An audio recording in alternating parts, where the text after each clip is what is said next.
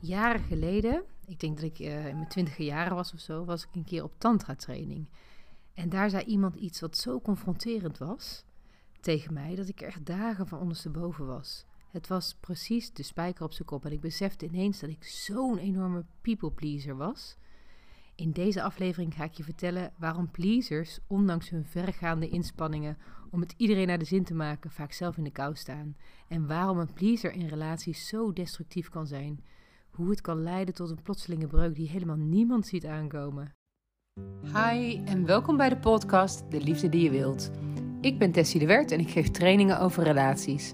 Het allerbelangrijkste wat ik je in mijn trainingen wil meegeven is dat je je relatie 100% zelf kan fixen als je de relatie met jezelf herstelt. Als je de liefde en intimiteit met jezelf terugvindt, veranderen je relaties met anderen vanzelf mee. De directe aanleiding voor deze podcast over de pleaser is dat ik pas geleden een cliënt had die net was gescheiden van zijn vrouw. En ik noem hem maar even Frederik. En Frederik zat in het proces van scheiden en hij wilde onderzoeken wat er nou precies was gebeurd in dat huwelijk.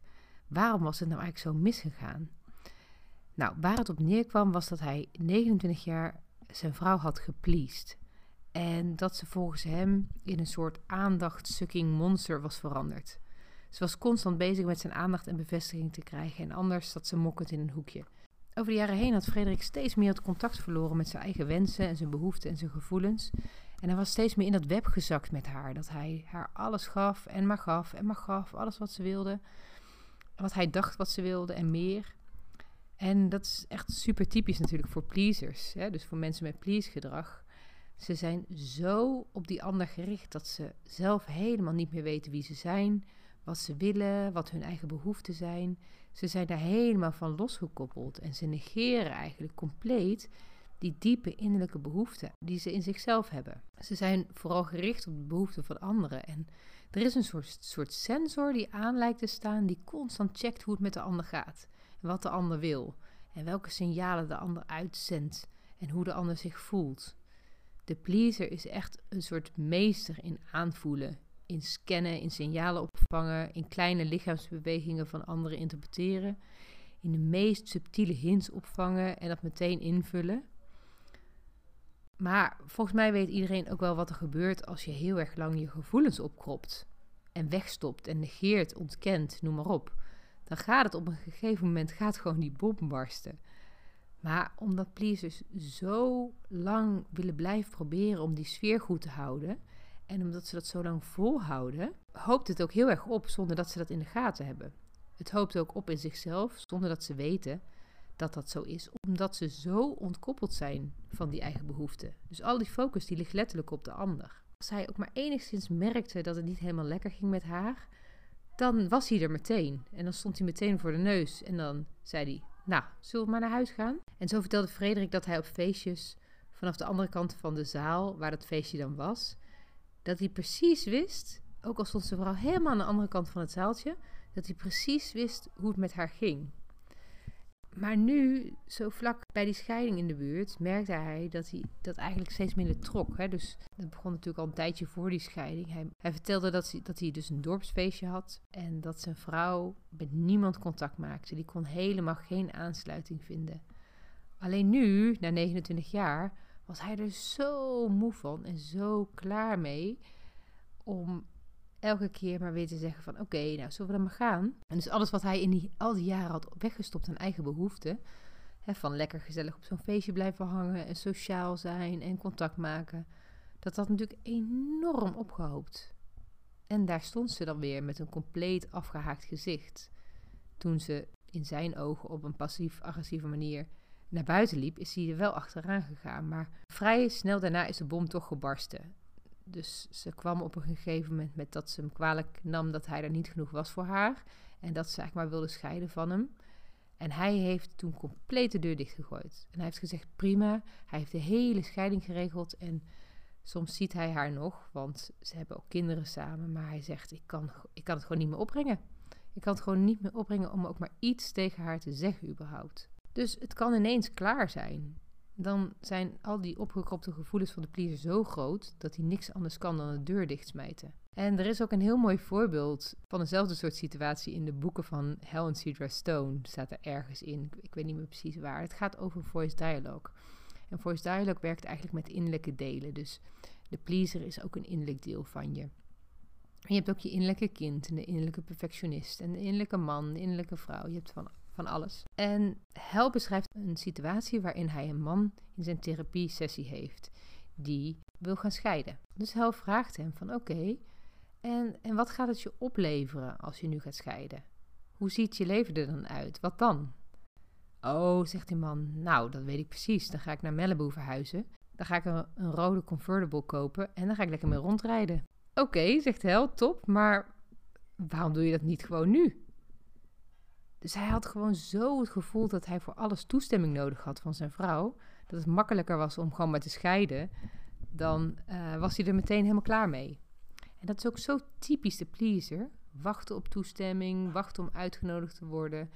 Liever pleasen dan je eigen energie gewoon maar vol laten stromen. En dan is het ineens voorbij. dus Frederik had ook op andere terreinen in zijn leven hetzelfde patroon.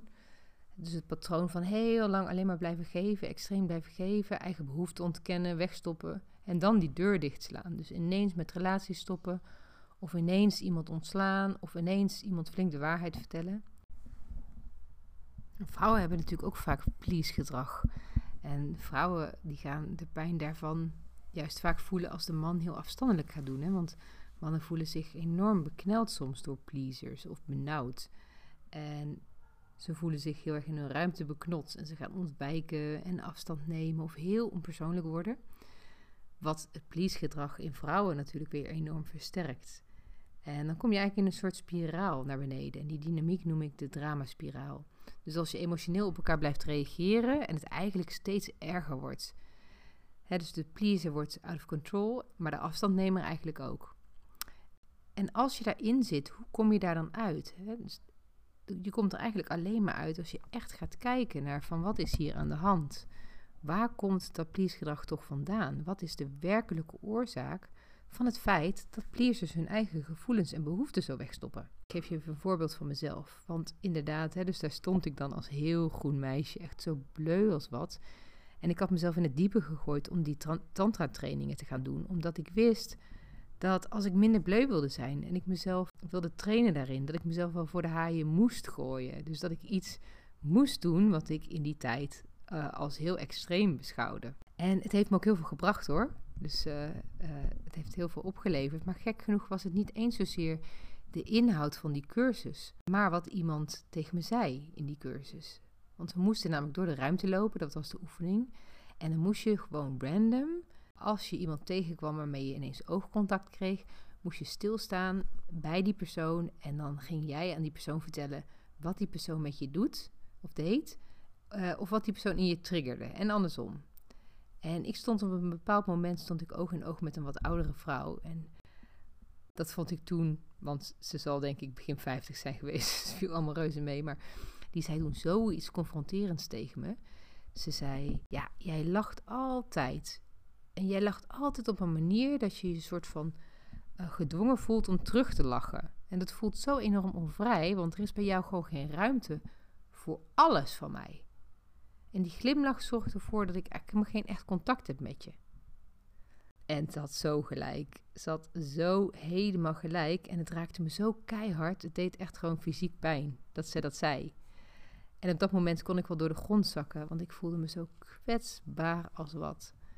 En een hele tijd later ben ik zo goed gaan snappen waarom ik zo door de grond kon zakken op dat moment. Ik snapte zo goed waarom ik alleen maar glimlachte naar alles en iedereen, want ik was namelijk een enorme people pleaser. En wat voor een. Ik was echt een dikke, vette people pleaser. En ik ben er dagen van van streek geweest. Ik heb echt heel veel over nagedacht en ingevoeld wat nou de reden was dat ik zo please gedrag vertoonde. Denk dat het in mijn geval toch wel echt een diep gevoel was van erbij willen horen, geaccepteerd willen worden, waardevol willen voelen. Ik had het niet eens zo hele bewuste idee dat mensen me meer van waarde zouden vinden als ik altijd maar vriendelijk en aardig zou zijn, als ik anderen zou geven wat ze wilden. En dat was niet bewust besloten of bewust over nagedacht. Um, dat was toch denk ik wel een soort van imprint van vroeger van mijn moeder. Vooral, denk ik, die daar ook veel waarde aan hechten. Je moet gewoon lief zijn en aardig zijn en die moeten voor anderen zijn. Dus de imprint die je uh, meekrijgt, die uh, draagt wel heel erg bij, denk ik, aan uh, of je een pleaser ontwikkelt en in welke mate. En ik ben het er ook helemaal mee eens trouwens hoor. Ik vind ook nog steeds het heel belangrijk om aardig en lief te zijn voor anderen. Alleen, ik ben nu wel het verschil gaan zien tussen een gezonde pleaser en een destructieve pleaser. Frederik had overduidelijk een destructieve pleaser in zich en ik ook destijds. Dus wat is het verschil tussen een gezonde pleaser en een destructieve pleaser? Nou, een gezonde pleaser die zorgt zowel voor zichzelf en alles wat opkomt in hem of haar, dus aan gevoelens en behoeften, als ook voor de ander. En die heeft daar een, een goede balans in. dus de zorg voor de ander gaat niet ten koste van hem of haarzelf. Bij een destructieve pleaser gaat de zorg voor de ander extreem ten koste van zichzelf. Hier ga ik denk ik een van de uh, allerbelangrijkste dingen zeggen van deze hele podcast. Het please-gedrag is dan, bij die destructieve pleaser, eigenlijk een ultieme zelfafwijzing. Want alles wat opkomt aan gevoelens en behoeften in een destructieve pleaser wordt linea recta innerlijk afgewezen en ondergeschikt gesteld aan de behoeften van de ander. De ander die we aan het pleasen zijn. En waarom doen we dat? Vraag je jezelf misschien af. Waarom wil je zo extreem iemand anders pleasen terwijl het zo ten koste van jezelf gaat? Oké, nou hier komt het. Pleasen is een strategie geworden om je eigen gevoelens niet te hoeven voelen. Dus, wat gebeurt er? Een gevoel komt in ons op.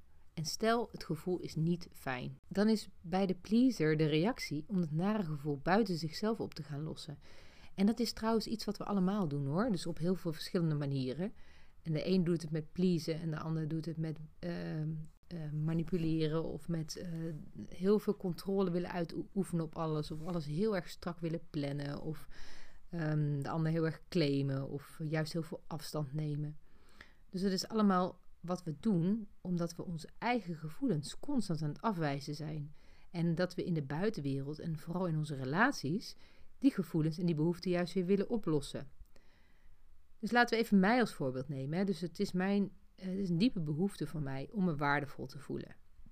En als ik me dat niet voel, dan voel ik me dus waardeloos. Dus een gevoel van waardeloosheid komt in mij op. Zo noem ik het maar eventjes. Dus ik voel de fysieke sensaties ervan. En ik denk er misschien de gedachten bij die daarbij horen.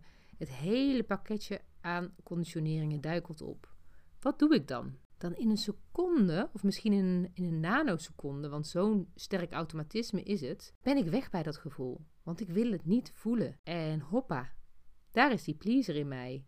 En die pleaser die is eigenlijk, eigenlijk een soort van knight in, in shining armor, de redder die mij gaat verlossen van dit vreselijke gevoel. Want de pleaser gaat namelijk alles doen voor mij in de buitenwereld om waardering te krijgen van anderen door te pleasen. Dus die gaat er eigenlijk voor zorgen dat dat gevoel van waardeloosheid gaat verdwijnen. Nou, en sommige mensen gaan dat natuurlijk heerlijk vinden, dat, uh, dat we pleasen. En die gaan mij helemaal gebruiken. En sommigen laten het zich zo aanleunen dat een ander ze pleest, dat ze helemaal hun eigen kracht verliezen, zoals de vrouw van Frederik. En sommigen gaan het vreselijk afstotend vinden, zoals in het voorbeeld van de vrouw die ik tegenkwam op die tantra-training. Maar ook al werkt het, ook al werkt jouw please-gedrag en waarderen mensen het inderdaad, ergens weet je dat het altijd tijdelijk is en conditioneel. Want zodra ik ermee ophoud om te pleasen, dan houdt waarschijnlijk ook die waardering snel op. En dat voel je. Dat voelt zo naar dat je moet pleasen om gewaardeerd te worden. Dat het daarvan afhangt, jouw waarde. Dat is enorm pijnlijk. En of je je daar nou van bewust bent of niet, dat is echt enorm pijnlijk. En het is ook een enorme omweg. Want je eigen gevoelens innerlijk afwijzen en dan vervolgens een oplossing te gaan zoeken voor die gevoelens bij anderen, super indirecte weg. Want anderen zijn onbetrouwbaar en ze willen niet onbetrouwbaar zijn. En ze zijn niet slecht. Het is niet onbetrouwbaar in de zin van slecht, maar gewoon puur omdat zij ook hun eigen behoeften hebben. Zij hebben hun eigen weg in het leven. Zij zijn niet met jou om je altijd maar te helpen met alles, om al jouw gevoelens te, in te vullen, of al jouw behoeften in te vullen, kan ik beter zeggen. Dus waardering zoeken of wat dan ook zoeken bij anderen is een enorme omweg. Gevoelens komen op in jou, behoeften komen op in jou. En in plaats van ze af te wijzen, ben je er. En je wijst ze niet af, je stopt ze niet weg, je gaat er niet de strijd mee aan en je gaat ze al helemaal niet bij anderen proberen te fixen. En dat is een hele directe weg. Dat je merkt dat de pleaser eigenlijk slechts een onderdeel is van jou, een subpersoonlijkheid. Een soort strategie die jou wil behoeden voor nare gevoelens. En dat je die gevoelens en die behoeften er dus ook gewoon helemaal kan laten zijn. Niet door erin te zwelgen of door, de, door overweldigd te raken, maar door ze simpelweg te observeren. Door een ruimte te maken innerlijk waarin ze een soort thuis hebben. Een soort onvoorwaardelijk thuis. dus door al die fysieke sensaties vanuit een complete overgave door je heen te laten komen. En dat is precies ook het antwoord op de vraag: hoe kom ik van dit extreme please-gedrag af? Nou, zo dus. Dus door de brandstof van dat please-gedrag weg te halen. Dus wat is die brandstof? Hè? Wat is, waarom is dat verlangen om te pleasen zo sterk? Wat is die brandstof die daaronder ligt? Nou, dat zou dus bijvoorbeeld in mijn geval, zouden dat die gevoelens van waardeloosheid kunnen zijn. Dus ik voel me waardeloos van binnen en ik wijs dat innerlijk af en ik ga het proberen bij anderen mijn waarde te bepalen, me waardevol te voelen. Innerlijk wijs je ze af en in de buitenwereld ga je door middel van pleasen proberen te bewijzen dat je echt wel wat waard bent. Super pijnlijk en heel indirect, een hele indirecte oplossing. Als je het überhaupt al een oplossing kunt noemen. Want je hebt gezien dat het in veel gevallen ook fout gaat. En ook als je dus last hebt met grenzen stellen, vraag je dan af waarom heb je last met grenzen stellen? Maar dan echt hè? Dus welke gevoelens en welke behoeften wijs jij in jezelf af als je merkt dat je geen grenzen kan stellen? Wat wil je niet voelen? Ben je bijvoorbeeld bang voor confrontatie? Ben je bang om een nee te horen? Ben je bang dat iemand je dan niet leuk meer zal vinden of niet aardig zal vinden? En vraag je dan af, wat zit er daar voor behoeften onder? Wil je bijvoorbeeld graag geliefd zijn? Wil je graag erbij horen of waardevol zijn? Kijk dan of je dat direct aan jezelf kan geven. Want die behoeften in jou, die hunkeren ernaar dat jij die U-turn maakt. Dat je in plaats van de focus op de ander te hebben, dat je thuis komt in jezelf. En het klinkt misschien heel erg geitenwolle sokkerig en heel cliché, maar echt. Die gevoelens willen door jou verwelkomd worden in jouw lichaam. Dat je er met nieuwsgierigheid en met vriendelijkheid naar kan kijken. En het helemaal kan laten zijn voor wat het is. En het mooie is, dan heb je helemaal geen beschermer meer nodig, zoals de pleaser. Want de ander hoeft jou niet een gevoel van waarde te geven. Het gevoel van waardeloosheid heb je al opgelost in jezelf. En je weet dat je waarde helemaal niet meer in die polariteiten ligt van wel waardevol voelen of niet waardevol voelen. Want jij kan het gewoon door je heen laten komen. En als je dan nog steeds wil pleasen, dan is het vanuit een gezonde pleaser. Dus please gedrag wat voortkomt omdat je de ander echt wat wil geven. Omdat je echt graag wil zijn voor die ander. Dan komt het niet voort uit een lege en behoeftige jij, maar een voldane, volle jij. En dan komen grenzen als vanzelf, want je hebt contact met je behoeften. En dan gaan zich als vanzelf ook allerlei andere kwaliteiten in jou ontwikkelen. Dus naast dat pleasen ontwikkel je ook wat zeg maar de tegenpol is van pleasen, namelijk een natuurlijke assertiviteit en een natuurlijk en gezond egoïsme, een directheid of een natuurlijke onpersoonlijkheid. Al die dingen die allemaal ondergesneeuwd bleven, want die mochten natuurlijk door die plier echt niet naar voren komen. Want dan zou misschien de harmonie verstoord zijn. Alles komt terug. Alle balans komt terug op het moment dat jij rechtstreeks contact maakt met je eigen gevoelens. En je... Hey, dankjewel dat je mijn podcast hebt geluisterd. Mocht je het fijn hebben gevonden om naar te luisteren, abonneer je dan op mijn kanaal en geef me 5 sterren, want dan help je me ook heel erg om andere mensen te bereiken. Je kunt me ook volgen op mijn Instagram, de liefde die je wilt. En ik zou zeggen tot de volgende keer.